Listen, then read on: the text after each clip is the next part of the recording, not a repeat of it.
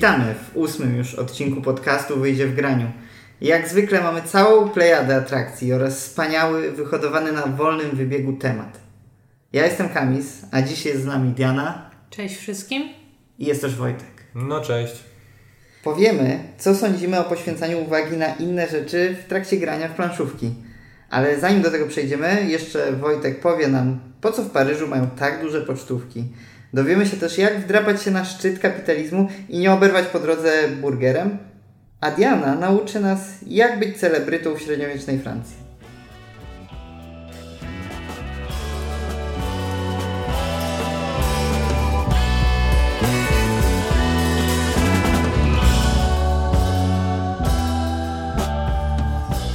A dzisiaj udało nam się zagrać w jedną z gier, o których zaraz powiem. Tak więc przeniesiemy się do Francji, dokładnie do miasta wieży Eiffla czy Louvru. Gra Paryż Miasto Świateł. To osadzona w XIX wieku zabawa w deweloperkę, e, czyli budowanie jak największej ilości budynków, najlepiej na swojej działce i przy jak największej e, liczbie lamp. E, Rozgrywkę możemy podzielić na dwa etapy i to fajnie podsumował właśnie Kamis, gdy graliśmy. E, I pierwszy etap to tworzenie miejscowego planu zagospodarowania przestrzennego, czyli układanie kafelków z działkami, a drugim etapem jest budowanie budynków e, i akcje dodatkowe, takie jak na przykład dostawianie lampy, czy wymiana budynku na inny, lub e, próba jakiegoś innego przeszkodzenia przeciwnikowi lub zdobycia większej ilości punktów. Co uważacie? Diana grałeś chyba pierwszy raz. Nawet mi się spodobało. Ja ogólnie nie gram w takie gry, ale to była taka gra, którą chętnie bym zagrała jeszcze raz, nawet żeby się odegrać na tobie, ponieważ przegrałam. Więc. Przez takie gry masz na myśli kafelkowe, czy, czy to, że... Takie trochę przestrzenne, wiesz o co chodzi, takie, Mhm. w których muszę dobierać kafelki i myśleć, gdzie je położyć. Automatycznie też wspominając o wszystkich innych regułach punktujących, o których oczywiście zapomniałam. Więc... Bo ja takie, przepraszam, że przerwę, ale to jak powiedziałaś o tym, to miałem takie wyobrażenie, że jak tłumaczyłem wam zasady, e, przypominałem Wojtkowi, to wytłumaczyłem, to e, jak zobaczyłeś, że są kafelki i na to jeszcze kładziesz drewniane ludziki, jakieś kominy w tym przypadku, to sobie wyobraziłem, że ty jak, miałeś jakieś wizje z przeszłości, w Carcassonne grasz i tam pot leci, cierpisz, że o nie, Carcassonne, a tu znowu to samo. To było te, troszkę tak, troszkę tak. Chociaż ta gra jest o wiele krótsza, więc też nie miałam tego takiego, że o, to znowu muszę tutaj myśleć i patrzeć na to, jak to powinno wyglądać, a jak wygląda. Chociaż no, ja mam tą trudność połączenia rzeczy, które punktują. Skupiłam się na jednej części, którą tłumaczyłeś, czyli tej, żeby najpierw robić planszę, a później wybierać te budynki od razu, które będą mi pasować do moich pól, niż na tym, żeby połączyć wszystkie moje budynki w jedno, co też punktowało. I na, o tym w ogóle zapomniałam. Ale ta gra przez to, że jest krótka do wytłumaczenia i krótka do rozegrania, wydaje mi się, że jest fajną taką alternatywą do gier tego typu, jak na przykład właśnie Patchwork. Z tego co pamiętam, tam się jednak troszkę dłużej gra przez to, że wszyscy myślą y, i układają te rzeczy, które dobierają u siebie na swoich planszetkach, a nie na wspólnej, tak jak jest tu. Tutaj jest jednak większa rywalizacja przez to, że ktoś może kogoś zablokować samym położeniem niż zabraniem mu konkretnego kafelka. No właśnie, tu chciałem dodać do tego, co mówiłaś, że nie dość, że musisz myśleć o tym, co ty zrobisz, to jeszcze z tyłu głowy musisz mieć, że przeciwnik może ci przeszkodzić, może dołożyć kafelek, który ci nie pasuje, albo y, potem postawić budynek, który zablokuje wybudowanie twojego. Tak. Więc na pewno na to też trzeba uważać przed całą No grę. Właśnie ja na przykład w ogóle się nie skupiałam na tym, żeby tobie przeszkodzić i nie patrzyłam na to, jakie ty dobierasz budynki albo jakie ty powinieneś dobrać budynki i żeby podebrać ci ten konkretny budynek, który może bym gdzieś wcisnęła na swoje pola. Yy, No ale na przykład ty już zwróciłeś uwagę, jaki ja dobrałam budynek i zablokowałeś mi możliwość położenia go na planszy, przez co musiałam kombinować, co tutaj wykorzystać, by ten budynek podmienić albo gdzieś go dostawić, używając różnych opcji, które były widoczne w tych pocztówkach. Więc yy, no, mój zmysł przygotowania trochę był gorszy. O- Osoby, które widziały recenzję na pewno wiedzą, że mi się ta gra raczej podobała. Spoiler alert. Specjalnie pojechałem do Francji, żeby ją tam pokazać. Ale mm, to co oboje mówiliście, że jak ciasno jest, jesteście blisko siebie, to jest taka gra pojedynkowa i tu właśnie dlatego jest takie poczucie na przykład, że co to jakiś prawie Carcassonne, ale właśnie tak bardzo to nie jest Carcassonne, bo ta planszetka jest taka malutka i wydaje się, że wszystko jest takie do ogarnięcia, ale jednocześnie jest tak bardzo nie do ogarnięcia, bo masz kilka poziomów, że te budynki, zajmowanie tych budynków, te pocztówki, tylko 16 kafelków niby. Jakaś Mhm. masakrycznie mała ilość porównania Warto też, warto też w sumie wspomnieć, że budynki wyglądają jak klocki z Tetrisa, czyli tak naprawdę też musimy planować, jak się wpasować idealnie w działkę. No co nieraz jest bardzo utrudnione, bo jak przeciwnik ci dołoży swój budynek, to nagle zawala się cała, Mhm. cały, cały wygląd planszy i musisz kombinować coś e, innego. Na szczęście są te tak zwane pocztówki, czyli te akcje specjalne, gdzie w ostateczności możesz wymienić budynek, który zaplanowałeś sobie na początku gry. Ale mimo wszystko no, jest to, tak jak Kamis mówi, bardzo ciasna plansza, na której dużo musisz wykombinować, żeby te punkty zdobywać. No tak, właśnie i w przeciwieństwie do patchworka nie mam tej kontroli nad tą planszą swoją. Tam to jednak mogę sobie zaplanować w głowie, że tu położę ten kafelek, a później dobiorę może tamten, który będzie mi pasował w tą lukę. A tutaj przez to, że ja nie znałam też tych kafelków, które, które odsłanialiśmy, nie wiedziałam jakie ty masz i ty jakie dołożysz, musiałam kombinować i patrzeć co ty dołożyłeś, jak to wygląda względem moich. Więc y, no to było takie y, zróżnicowane i wydaje mi się, że tu przez to też jest duża dość regrywalność. Względem tego, że zawsze będzie troszkę inna rozgrywka, bo inaczej się to ułoży wszystko.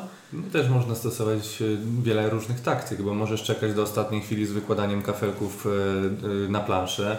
Możesz tak naprawdę wziąć więcej budynków, możesz wziąć mniej budynków, możesz potem w ostatniej chwili dobrać akcję, która na przykład wymienia ci budynek i tak naprawdę patrząc na przeciwnika do ostatniego momentu nie jesteś w stanie stwierdzić co on zrobi. Możesz widzieć w którą stronę idzie albo który budynek w którym miejscu planszy będzie chciał wybudować i go nawet spróbować zablokować, a on się okaże, że on miał zupełnie inny pomysł, wymieni ten budynek i dołoży zupełnie inny gdzie indziej i zdobędzie więcej punktów. Więc to naprawdę, naprawdę ciekawa gra pod tym względem, że wydaje się bardzo prosta, bardzo mała, a jeżeli się wkręcisz i próbujesz naprawdę taktycznie do tego podejść, to jest bardzo ciekawe.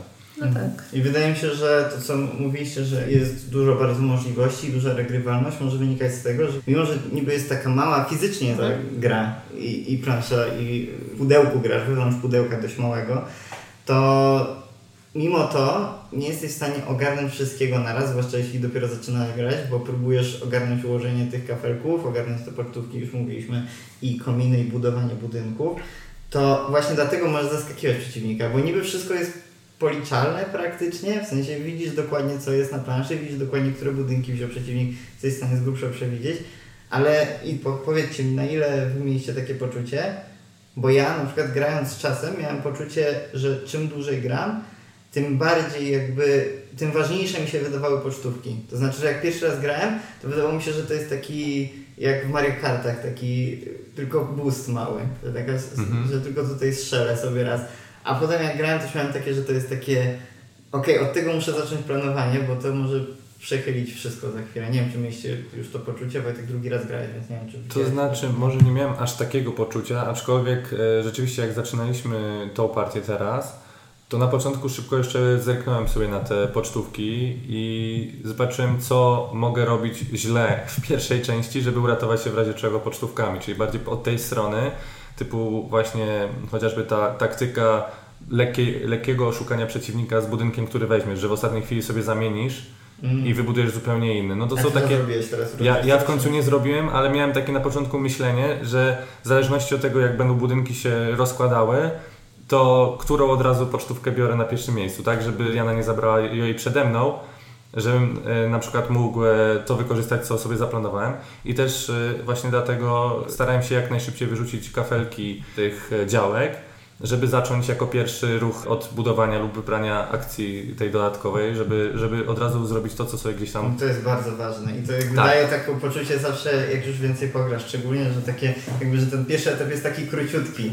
W sensie, że już ja jeszcze chcę tu tyle rzeczy wziąć, ale z drugiej strony muszę być pierwszy, bo jak nie będę pierwszy, no to jak już mam nie być pierwszy, to już wtedy sobie się czujesz jak taki coś, a wszystko jedno. To Mhm. jeszcze wezmę ten budynek, wezmę ten, już wszystko jedno. Bo tak naprawdę dopóki ty nie położysz ostatniego kafelka, to masz sobie brać co chcesz. Masz sobie no, wszystkie budynki, które przeciwnik zostawił. No, No tak. w, ale w, rzeczywiście w tej rozgrywce teraz z Dianą wydaje mi się, że wygrałem e, przez e, posiadanie dwóch akcji specjalnych, jakie było dobudówka, czyli dobo, dobudowanie części budynku, który połączył mi budynki ze sobą, plus e, też akcja specjalna, mały dwukafelkowy budynek, który też po, po, połączył mi, bo nie, rzeczywiście nie wspomnieliśmy wcześniej, że między innymi można punktować za najdłuższy połączony budynek, który dodatkowe punkty ci daje, tak? Czyli jeden kawałek budynku E, dodaje się do kolejnego, kolejnego i najdłużej połączony daje Ci dodatkowe punkty i przez to ja chyba 23 punkty zdobyłem za same połączone budynki i to dzięki no kartom specjalnym. specjalnym. Bo to na pierwszy rzut oka się wydaje, że to jest słabe i poniekąd jest, no bo normalnie jak oświetlasz tymi latarniami, to mnożysz budynek razy ilość latarni, mm. a jak wiemy ze szkoły podstawowej mnożenie zawsze da Ci większe liczby niż dodawanie, nie? No i tak jest. Tylko z drugiej strony, jak to kompletnie zignorujesz, to potem nagle okazuje się, tak jak w tej mhm. rozgrywce, że Diana ma za to 6 punktów, Wojtek ma tam 20 czy ileś. No, około 20 miałem. No. I nawet jak mieli podobny, miałeś nawet lepszy chyba na oświetlaniach, tak, tak? tak. na tych mhm. podstawowych, no to to ci da tą przewagę dodatkową. Mhm. W ogóle bardzo ciekawy pomysł z tym podmienieniem budynków. Ja w ogóle o tym nie myślałem, że tą pocztówkę można w ten sposób wykorzystać, bo oczywista myśl jest, że to służy do tego, żeby podmienić budynek, który w trakcie jakby rozkładania mhm. Y, ci nie wyszedł. Ale super ciekawe. Ale to też pokazuje właśnie, jak gra, o to co mówiłeś o regrywalności, że ta gra ma to coś, że jak grasz, to odkrywasz na nowo różne elementy. Wiesz, też patrzysz na przeciwnika, przeciwnik też ma jakąś taktykę i możesz podejrzeć u niego fajny, fajny ruch i potem wykorzystywać to w swoich grach, tak? Więc wiadomo, im częściej grasz i z różnymi osobami, no to się trochę inaczej uczysz grać w tą grę, tak? Bo musisz się dostosować do nowych sytuacji więc y, to też jest spoko w tej grze, że, że do końca nie wiadomo z kim grasz, więc nie wiadomo jak z nim zagrać, bo osoba może totalnie abstrakcyjnie myśleć i zupełnie od drugiej strony podejść do gry. No ja ze swojej strony jeszcze tylko powiem, że nie daliśmy wyróżnienia, ja nie dałem w swojej recenzji, teraz spycham odpowiedzialność, Myślę, że się nie obrazi, jeśli się podzielę tym, że jakoś pewnie na tą opinię wpłynęła Madzia, która generalnie nie jest tak zachwycona tą grą jak ja. To znaczy zagrała to, w to parę razy i miała taką opinię, mam nadzieję, że jej nie przekręcę, że gra jest fajna, solidna, ale jakby nie widziała tutaj niczego takiego, co miałoby zachwycać jakoś niesamowicie kogoś. Ale powiem Wam, że mimo to i mimo, że jakby znalazłem jakieś powody, które rzeczywiście sprawiają, że ta gra może być taka, że, że brakuje takiej kropki nad i, to coś tam jest takiego, że często po zrobieniu recenzji się trochę odechciewa grać w grę, bo spędza z nią dużo czasu, a to jest jedna z gier, do których po zrobieniu recenzji cały czas, przynajmniej póki co, ciągle wracam. A grałem w nią już naprawdę masę razy i ciągle mam ochotę w nią jeszcze grać. Więc to też jakoś świadczy o tej regrywalności. No to też jest taka gra, którą rzeczywiście możesz wyciągnąć e, w każdym momencie na szybko. No i plus jest dwuosobowa, więc nie potrzebujesz dużej grupy znajomych, żeby w nią grać, tylko nawet e, w parze, czy z kolegą, czy z koleżanką możesz szybko wyciągnąć i zagrać i, i, i tak naprawdę masz fajne pół godziny. My nawet chyba krócej zagraliśmy, się udało. Krócej, no. Ale na pewno to jest gierka, którą spokojnie można wyciągnąć w każdym momencie, sobie szybko zagrać i fajnie pograć, a nie tylko zagrać, żeby zagrać, tak? No właśnie, dla mnie to, że jest dwuosobowe byłby swego rodzaju minusem. Z reguły jak ktoś do mnie przychodzi na planszówki, to jest to więcej niż jedna osoba. Więc ja bym tej gry sama nie kupiła, ponieważ nie miałabym w nią z kim grać po prostu. No tak, bo to jest taki paradoks, że w sumie jeśli nie mieszkasz z kimś konkretnym, albo nie spędzasz dużo czasu, to zwykle jak zapraszasz znajomych, to już więcej niż jednego mm i mhm. wtedy, no tak. Tak jest rzeczywiście. Ale z drugiej strony, czy jest taki aspekt, wydaje mi się, że jest trochę w moim doświadczeniu, że gra jest od dwóch do iluś graczy, to jest trochę żal w nią grać w dwóch. W sensie, że bardzo rzadko wyciągam na dwie osoby gry, które są na więcej niż dwie osoby. Mam, mam bardzo podobnie. Dokładnie to samo, że nawet gry, w które lubię grać. I, i może nawet one są świetne na dwie osoby, mhm. ale ale po prostu jak wiem, że mogę zagrać więcej osób, też głupio na dwie osoby. Yy, może dlatego, że one nie są tworzone z ideą gry dla dwóch osób. Masz z reguły inny tryb na dwie osoby. Trochę zasady, no. Stan y, standardowo zawsze musisz przeczytać instrukcję. Nawet jak przeczytasz instrukcję i umiesz grać często w grę, która jest od dwóch do czterech osób, to zmieniają się zasady stricte dla dwóch osób. Więc takie gry, które są tworzone z myślą o dwóch osobach często są po prostu lepsze na mniejszą liczbę graczy, jaką jest właśnie y, dwie osoby. No i autor jest trochę wolny, bo nie musi się martwić y, czasem czekania na ruch przeciwnika, bo przez to, że jest tylko jeden przeciwnik, to i tak jest automatycznie szybciej. Mhm. A co myślicie o wyglądzie tej gry? Bo jest taki specyficzny, w sensie mi się bardzo podoba, ale wiem, że chyba nie, nie każdy yy, docenia. To znaczy, masz takie bardzo różne elementy, nie? Wydaje mi się, że y, głównym motywem e, na pudełku jest y, obraz, że to jest namalowane jakby przez malarza, a do tego jest napis Paryż, miasto świateł, jak z jakiejś kreskówki, więc trochę może się gryzie, aczkolwiek na przykład mi opakowanie się podoba. E, części, elementy w środku gry też, mm, też jak najbardziej pasują. Troszkę mi się nie łączą pocztówki, że tak nie pasują trochę do tej gry, że mamy rzeczywiście bardzo kompaktowe elementy, mały żetonik, małe kafelki, mały pioneczek i nagle bardzo duże koperty. Jak druga gra obok gry. Jak tak, gra obok gry. Ale y, jestem na tak. W sensie mnie się podoba, y, wizualnie dla mnie ok.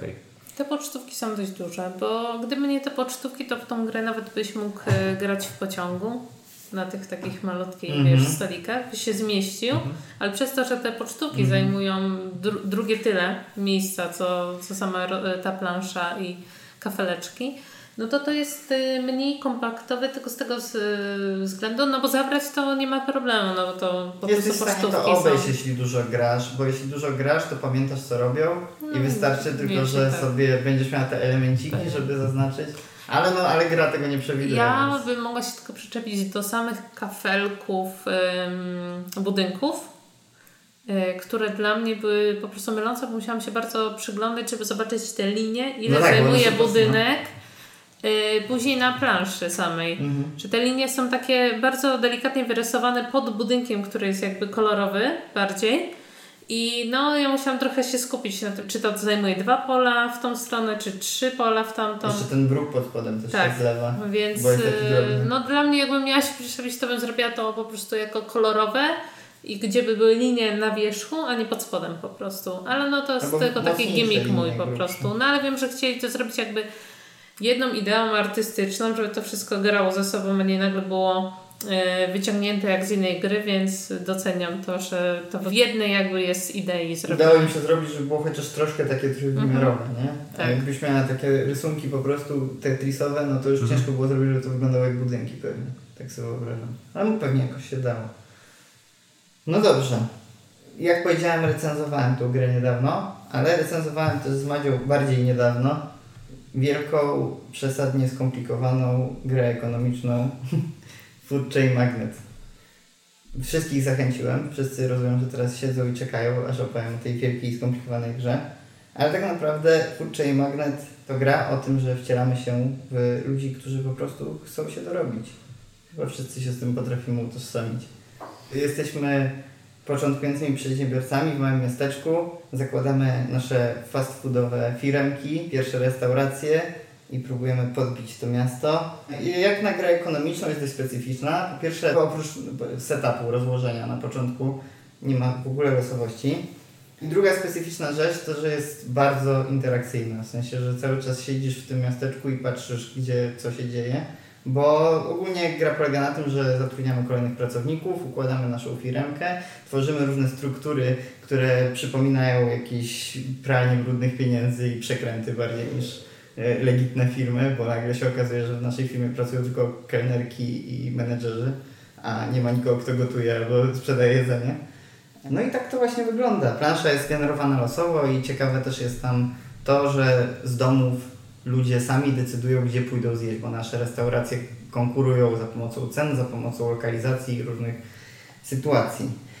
Ja się już o tej grze bardzo dużo nagadałem w recenzji. Jak ktoś chce poznać moje zdanie i sobie popatrzeć, to zapraszam. Jest tam też Madzi bardzo prominentny wkład. E, I w takim razie może spytam, co Wy o tym myślicie? Zwłaszcza, że Diana wiem, że Ty miałaś chyba trochę inne odczucia niż my wobec tej gry. E, no, ja gram... śmiało. Tak, tak. E, no ja grałam z Tobą w tą grę dwa razy. E, pierwszy raz, jak się wszyscy uczyliśmy w nią grać jednocześnie, mm, gdzie rozgrywka zajęła nam gdzieś dobre 7 godzin.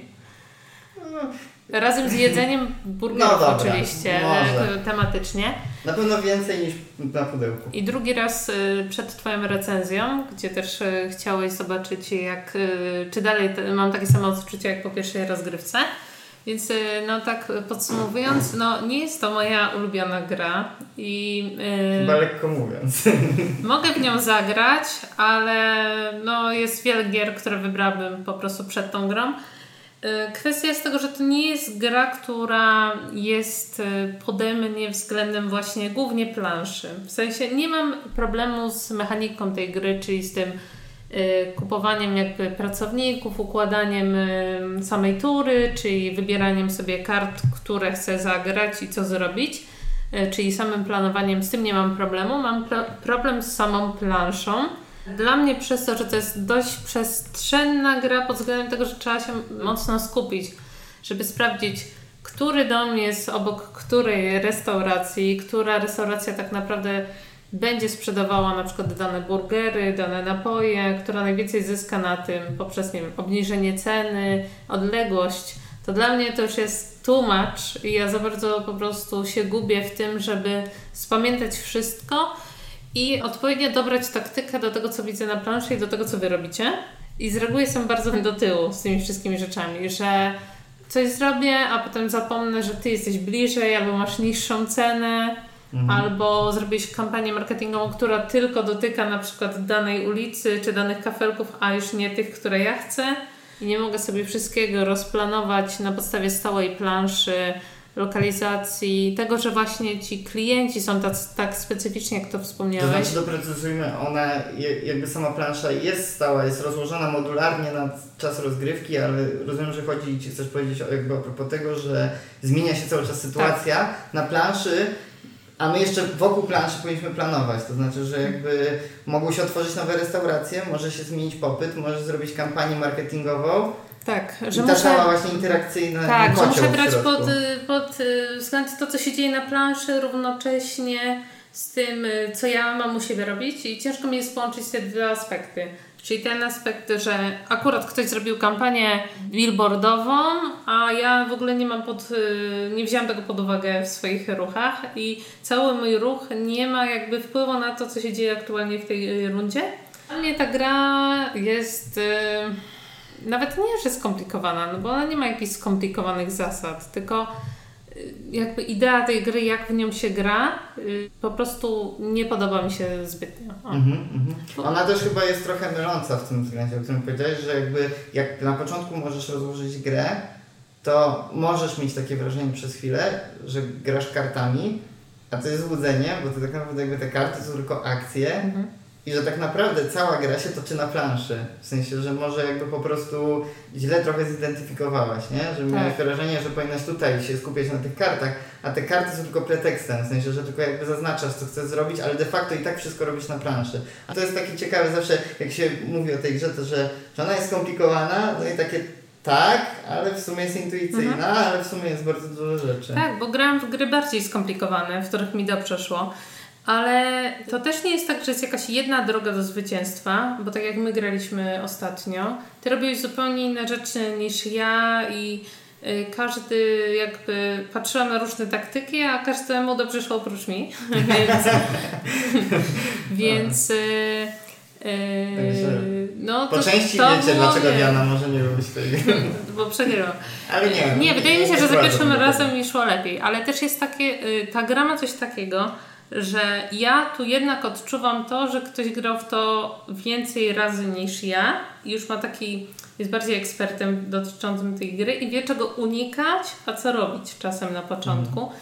I że to jest ta gra, gdzie ty, y, wiem, że się ze mną nie zgadzasz i że dla, według mnie jest ciężko nadgonić w pewnym momencie. Nie, ja, ja się zgadzam z tym. Ja trochę w recenzji o tym mówiliśmy z Madzią, że... że jak się troszkę y, złych ruchów porobi, albo właśnie czegoś nie zauważy, źle rozplanuje swoje rzeczy, y, też nieraz jest tak, że jak jest ta plansza, mm, możesz się oczywiście restauracją swoją postawić obok innego gracza, by z nim rywalizować, no ale możesz też się postawić w zupełnie innej dzielnicy i się skupić bardziej na, na sobie, tym, żeby na przykład i, nie wiem, promować się wokół innych domów, prawda? Mhm. I my ostatnio się postawiliśmy wszyscy obok siebie. Ja ciągle przegrywałam z wami. I byłam taka sfrustrowana w pewnym momencie, że no próbuję tu nadgonić, próbuję, ale wy jesteście tych kilka ruchów do przodu i możecie planować te rzeczy, których ja dopiero jakby nadganiam. I już byłam taka, że no nie, no już to nie ma sensu. Ja nigdy was nie nadgonię w pewnym momencie. Bo wydaje mi się, że jakby ta gra, też o tym wspominaliśmy troszkę w recenzji, że ta gra jakby podwójnie karze graczy, bo z jednej strony da się nadgonić, tylko że musisz mieć dobry pomysł i dobrze rozumieć grę, co przecież to, że tego nie masz spowodowało, że musisz nadganiać Mhm. zwykle, więc jakby na tym polega troszkę paradoks, że nadgonić możesz, jeśli gra kilku graczy, którzy już Tak. są dobrzy i wiedzą co robią. No ale to jest właśnie ten element tego, że tu nie ma tej losowości. Że jakby była ta losowość, nie wiem, kości, cokolwiek, Czyli to by może tym, y, tym szczęściem po prostu mogło nadgonić. kości. A tutaj tego nie ma, więc tylko nasze decyzje wpływają na to, jak nam idzie. No i moje decyzje były głupie, albo po prostu słabe, albo nie w tym momencie, przez co po prostu y, też odbiłam się troszkę od tej Mhm. gry. No dobrze, Wojtek, ty też ostatnio w to jak twoje No przedsiębiorcze właśnie, przygody. y, y, szczerze w wielu, wielu aspektach się zgadzam z Dianą, że dla mnie też było za, za dużo się działo i grałem tylko raz, więc to grałem po raz pierwszy, można wydedukować. E, No i dla mnie się mega dużo działo i chyba finalnie udało mi się zakończyć to na drugim miejscu. Mhm. I oczywiście y, grając z Wami, y, z, z Kamisem między innymi, e, na koniec gry udawałem, że, że super mi poszło, bo miałem świetne pomysły, ale prawda jest taka, że zupełnie nie wiedziałem do końca co robię e, i punkty zdobywałem na zasadzie, że y, oni na przykład przeszacowali swoje kolejne ruchy i wszystkie spady wracały do mnie. Więc tak naprawdę to, co ty powiedziałeś, że trzeba być ekspertem, to się okazuje, że nie zawsze, bo mi się udało jakimiś tam naprawdę bocznymi dróżkami e, dojść do w miarę do, dobrego wyniku końcowego. A te z perspektywy czasu sobie przypominam, że rzeczywiście ta talia, na któ- którą miał chociażby Kamis na ręku, to było 30 kart różnych osobowości robiących różne rzeczy przy moich może 8 kartach, które tak naprawdę powtarzałem i robiłem praktycznie po, podobne ruchy.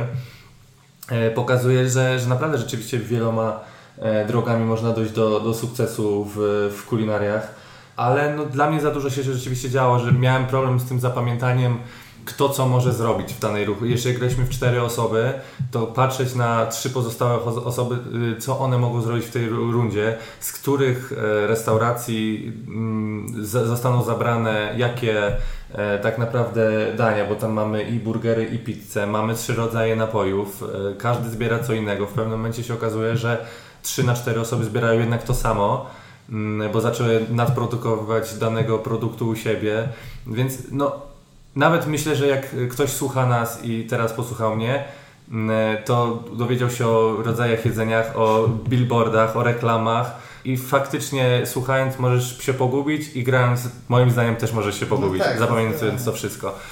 Ale, y, ale wracając jakby już do, do, też do pozytywów, to no jest to ciekawa gra. Na pewno dla osób, które gdzieś y, mają ten y, zmysł przedsiębiorcy i planują albo jakiś biznes, albo już mają jakiś biznes, prowadzą i chcą się wkręcić w to, że ok, zbuduję najfajniejszą restaurację w okolicy, pobawię się zniżkami, jakimiś e, sie- sieciami dystrybucji, no to jest to ciekawe i początek gry był dla mnie, póki mieliśmy te 3-4 karty na ręku, był super. I już planowałem sobie, ok, to teraz e, wezmę na przykład kucharza, e, kogoś z marketingu, będzie super, ale jak już się pojawiło 8 kart na ręku, reszta miała po 12, 15, 30 i ja nie wiedziałem, co oni mogą nagle zrobić, e, skąd nagle z, z nieba się śmieje, spadną burgery na ludzi, bo, bo te latające samoloty z reklamujące Reklamujące. burgery tak trochę wygląda, że, że, że, że samolot leci nad jakimiś działkami i zrzuca im do głowy chęć na burgera. E, no to, to, to nagle wymyka się spod kontroli. No to w tym względzie bardzo klimatyczna jest ta gra, że tak jak mówisz, można się poczuć jak taki przedsiębiorca z całym dobrodziejstwem inwentarza, czyli z zagubieniem się w tym, że okazuje się, że to nie jest proste. Tak. Ale ta gra jest dla mnie też e, zabawna pod tym względem, że ten jest ruchome zakończenie gry, to takie rozbicie banku. Mhm. I ja miałam takie wrażenie w tej grze, jak graliśmy, że tak do pewnego momentu byliśmy wszyscy równi, a potem nagle był ten moment, gdzie no już zaczęliśmy produkować rzeczy, reklamować. Wy zarabialiście na przykład na jednym kliencie tam 90 dolarów, a ja 9 i już mam taka, y, to sorry, nigdy już tego nie wygram. I wy tak y, po, po każdej rundzie tam zarobiliście, nie wiem, 80, 90, czy tam są takie bardzo abstrakcyjne różnice pod względem przychodu czasem? No tak, aż komiczne czasami. Że ty zarabiasz 100 dolarów, a ja y, teoretycznie sprzedam podobną ilość, ale nie mam domu z ogródkiem, jakaś tam odległość się zmieni coś, i ja zarabiam 10 i y, to, że jakby wy, y, na koniec się podlicza pieniądze i wygrywa osoba, która ich ma najwięcej, to ja już jak patrzyłam ile wy zarabiacie przez y, kolejne rundy, byłam taka podliczam swoje pieniądze, to jest wiecie, 10 dolarów, muszę zapłacić wszystkim swoim pracownikom. Trzeci raz podliczasz te same. Tak. I ciągle, nie, była, były takie sytuacje, gdzie zarabiałam 15 i płaciłam w jednej rundzie 15, przez to wychodziłam na zero. Moja, moja, moja knajpa była najgorsza na całej planszy. Yy, więc no przez to, że właśnie nieraz są właśnie te abstrakcyjne różnice, które tak naprawdę taką właśnie ten ogródki, które pamiętam, że to jest jedna rzecz, którą ta, tam jest, a tyle zmienia w tak. postaci. Ale to, to jest zabawne jest właśnie czasami takie niebezpiecznie blisko życia, że tutaj nagle ci zamieszali w głowie, zareklamowali, masz ogródek, to nagle zrobili targetowanie i nagle za tego samego burgera, którego kupowałeś za 10 darów, musisz wypłacić 50 z mhm. jakiegoś powodu. Ale w Madziu, jak pisaliśmy recenzję, to że rozmawialiśmy o tym, że zakończenie jest dziwne poniekąd, bo cała gra jest bardzo klimatyczna, a i większość rzeczy ma, o ile jest jakby śmieszna, absurdalna, to ma jakieś uzasadnienie mhm. klimatyczne. O tyle zakończenie nie ma żadnego uzasadnienia klimatycznego. Co to w ogóle jest za zakończenie, że skończyły się pieniądze w banku? Ktoś widział jakąś taką sytuację w rzeczywistości? No nie, bo dodrukowujemy to. No właśnie. Tak, i ta gra też się dłuży przez ten, y, z tym bankiem troszkę, że y, te wydawanie, y, płacenie, że A, to jest no tak, dość, tak. dość takie, ktoś może się zdziwić, czy gra się kończy w pewnym momencie. Bo tam jest jeszcze tak, że my na początku, możesz mnie poprawić, wybieramy ile chcemy mieć w tych pieniędzy w tym banku i od tego jest tak, zróżnicowana długość jakby rozrywki. rozgrywki. Więc y, no to też ktoś się może się dziwić, że chciał grać krócej, jak ktoś wybrał najwięcej hajsu w banku i ta gra jednak będzie trwała dłużej. I to w obie strony może działać. Tak. Że możesz mieć takie, że niech to już się skończy, bo idzie mi nie najgorzej, a innym zaczyna iść coraz lepiej, albo w drugą stronę, że och, jeszcze gdyby dwie tury potrwało, to może bym się odbił. Pewnie. No więc y, no, ja może jeszcze kiedyś do tej gry wrócę. No ale powiedzmy sobie szczerze, wolę inne gry. Nie. Ale powiedzmy sobie szczerze, nie. Nie, nie. To znaczy, bardzo chętnie jeszcze raz kiedyś zagram, już po tych dwóch rozgrywkach, no do trzech razy sztuka, jak to się mówi, tak? Mm. Może wiedząc, co robiłam źle w poprzednich grach i sobie bardziej się skupię i sobie wezmę jakąś karteczkę, gdzie będę sobie rozrysowywać kto, co, gdzie, jak i dlaczego, yy, będzie mi łatwiej. To na pewno nie jest gra dla każdego i, I to właśnie w tym sensie bardzo dobrze, że wynika to z tego, co mówicie, że właśnie nawet zaprawieni w boju gracze planszówkowi mogą się pogubić w tej grze. I to nie dlatego, że ma bardzo skomplikowane zasady, tylko że po prostu ona jest chyba obliczona na to, żeby być takim przeprawą przez mękę, ale jednocześnie bywa zabawna, w sensie tak wyczuwam, że przynajmniej Wojtek, ale chyba też w jakimś tam stopniu, że mimo jakby, że cały gry Wam się nie podobał, to jednak mieliście takie momenty, gdzie o, to fajne, o, tutaj coś ciekawego. Jak zarabialiśmy pieniądze. pierwsze 10 minut. Mi najbardziej się podobał ten element, gdzie y, rekrutowałam pracowników i kombinowałam, kogo wyrekrutować i jaką zrobić moją piramidę, piramidę finansową i wyzysku ludzi. E, więc to było chyba najfajniejsze. E, tylko co później się działo z tymi ludźmi, to już nie było takie fajne na tej planszy. No ale ogólnie jest to fajne, że jest kilka dróg do zwycięstwa i nie każdy musi robić to samo, ani nie musi kopiować ruchów przeciwnika, żeby on mu nie odskoczył, no bo y, każdy ma jakiś inny pomysł trochę na tą grę. Hmm. Może, że nie, nie ma się pomysłu. Mnie, mnie bawiło to, że danego dnia do pracy może przyjść określona liczba ludzi, a reszta, którą masz, idzie na bezpłatny urlop. I to Jeszcze w tym samym tonie jest to, że możesz zwolnić kogoś po dniu pracy, nie płacąc mu pensji. Tak, czyli wykorzystać i, i, i wyrzucić. I nara. I nie, nie, nie no, są, są tam takie y, no, lekko absurdalne sytuacje. Mnie na przykład bawi też sytuacja, że możesz e, mieć dwie restauracje obok siebie przy ogródku swoim praktycznie, e, które produkują burgery, jedna burgery, druga Coca-Colę a i tak do niej nie pojedziesz, bo ty chcesz i burgera, i Coca-Colę z tej No. samej restauracji, wiedziesz, więc jedziesz do najdalszej od siebie restauracji, tylko żeby zdobyć te dwie rzeczy z jednego miejsca. Tak jakby nie można było pójść do tej do. Dokładnie, no. no. To są takie rzeczy, które no, jakoś urozmaicają grę i przez to powodują... Ale jak jesteś. Amerykaninem, a to jest w Stanach, to wsiadasz do samochodu i wysiadanie z samochodu jest największym wysiłkiem. A, to, a tam nie ma drive-thru? No dobra. A jeszcze, jeszcze z takich y, rzeczy, które bardzo mi się podobają, to fakt, że e, mm, ci ludzie, którzy y, mieszkają w tych domkach i chcą pojechać coś zjeść, to najpierw muszą spojrzeć na billboard, który im podpowie, co oni chcą zjeść i dopiero jadą to zjeść. No dokładnie. A tak to nie są głodni. A tak to nie są głodni. Nic mogą. Żaden dom, w którym, obok którego nie ma billboardu albo jakiegoś innego rodzaju reklamy, nigdy nie je. No, to jest niesamowite.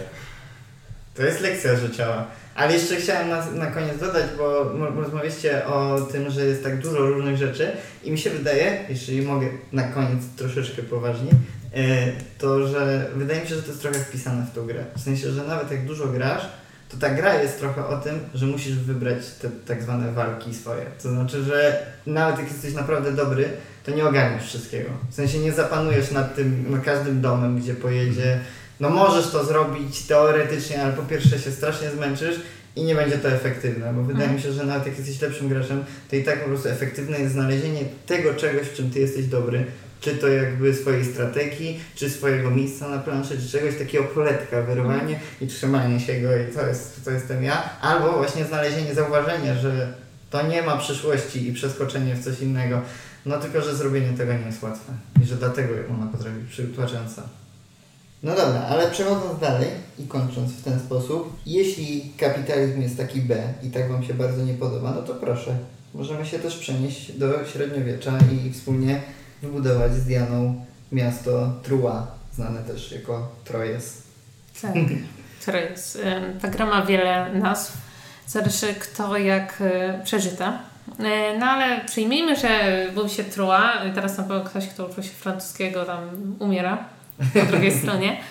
E, No ale właśnie e, ja bym chciała powiedzieć o grze Trua, w której wcielamy się tak naprawdę w takie zamożne rodziny, które chcą wybudować to miasto i mieć jak największy fame oczywiście w tej grze. O to chodzi. A y, nasza Średniowiecz- y, Średniowieczni celebrities. średniowieczni celebrities chcesz być. Bo tak naprawdę grę się wygrywa poprzez y, otrzymanie jak największej ilości punktów, które są sławą, powiedzmy sobie szczerze. Więc im więcej robisz, tym jesteś sławniejszy w tym mieście i po prostu wygrywasz grę, bo jesteś najfajniejszy. No to wiadomo, ja najczęściej wygrywam tą grę, powiedzmy sobie szczerze. A to się wpisuje w temat tego, które gry lubisz, a które nie. A, no tak, oczywiście, właśnie. No i właśnie mamy tutaj połączenie kart razem z kośćmi, chociaż kart nie mamy na ręce. Robimy wszystko na planszy, więc możesz zobaczyć, kto ma jaki pomysł na grę i jak możesz mu przeszkodzić, bo w tej grze właśnie bardzo ważna jest negatywna interakcja. Mm, Więc mamy grę podzieloną na takie, na takie trzy główne y, tory. Więc mamy tor wojskowy, tor religijny i cywilny.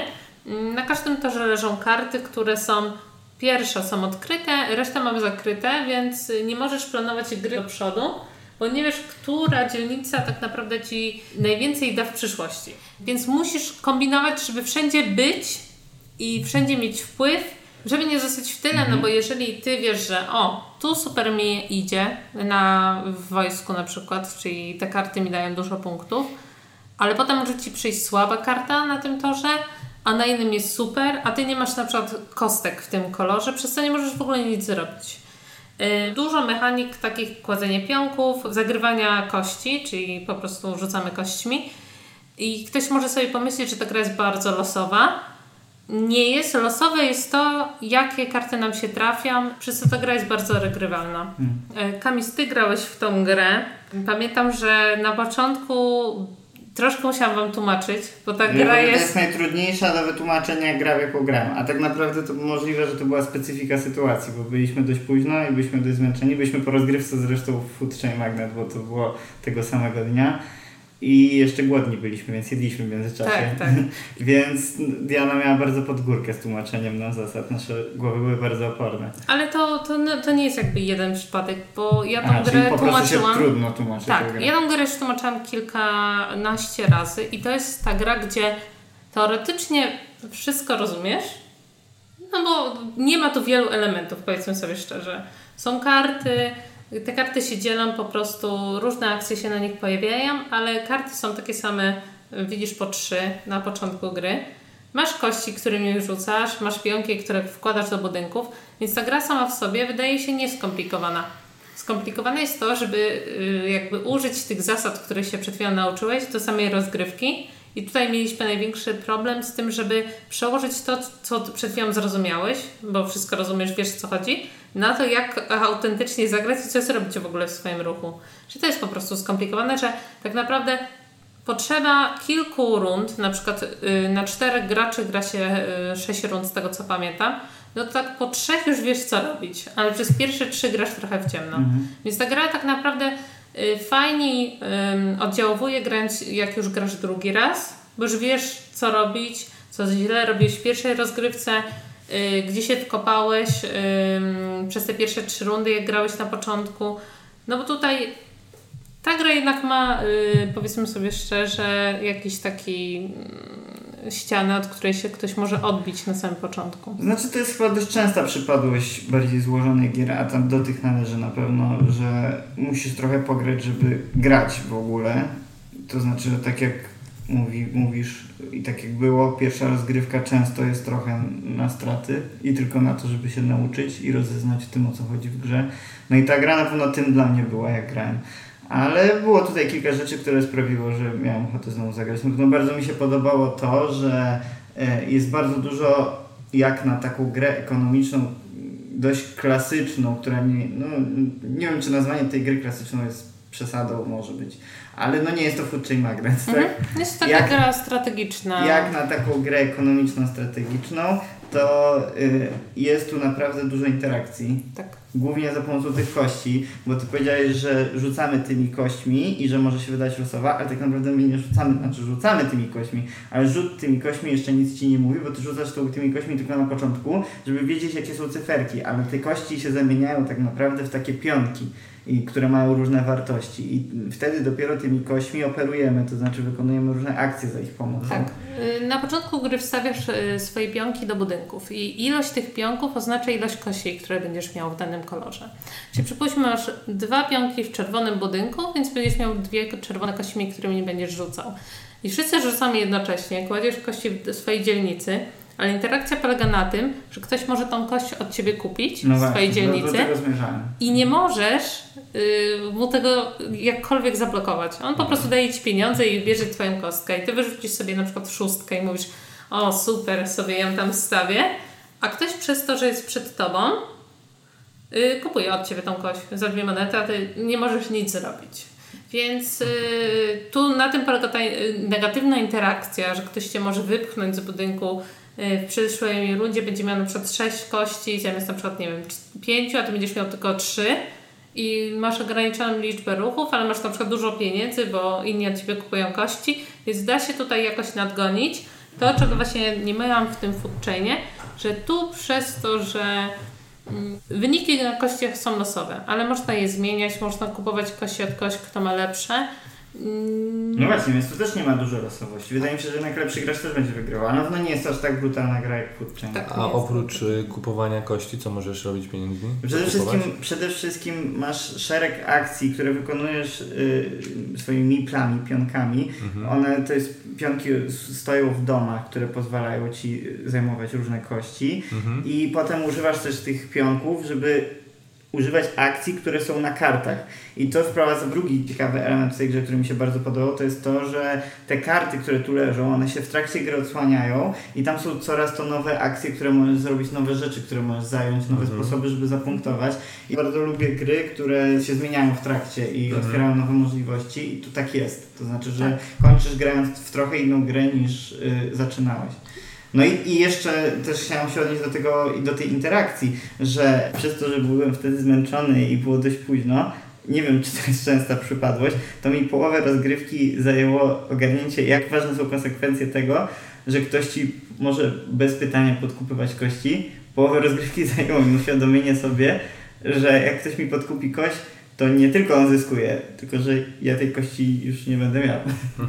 To znaczy to jest tak. tak. oczywiste, ale jakby jest tu tyle rzeczy do zrozumienia na początek, że w ogóle jakby twój procesor może czyli, nie zajarzyć. Czyli nie ma możliwości, że jak ktoś y, kupi od ciebie tą kość, to ty od nią, ją kiedyś odkupisz? Nie, nie, bo on od, od razu wykorzystuje. Tak, od razu ją wykorzystuje i możesz, y, zagrywasz od jednej do trzech kości i kości się z reguły zagrywa w tym samym kolorze.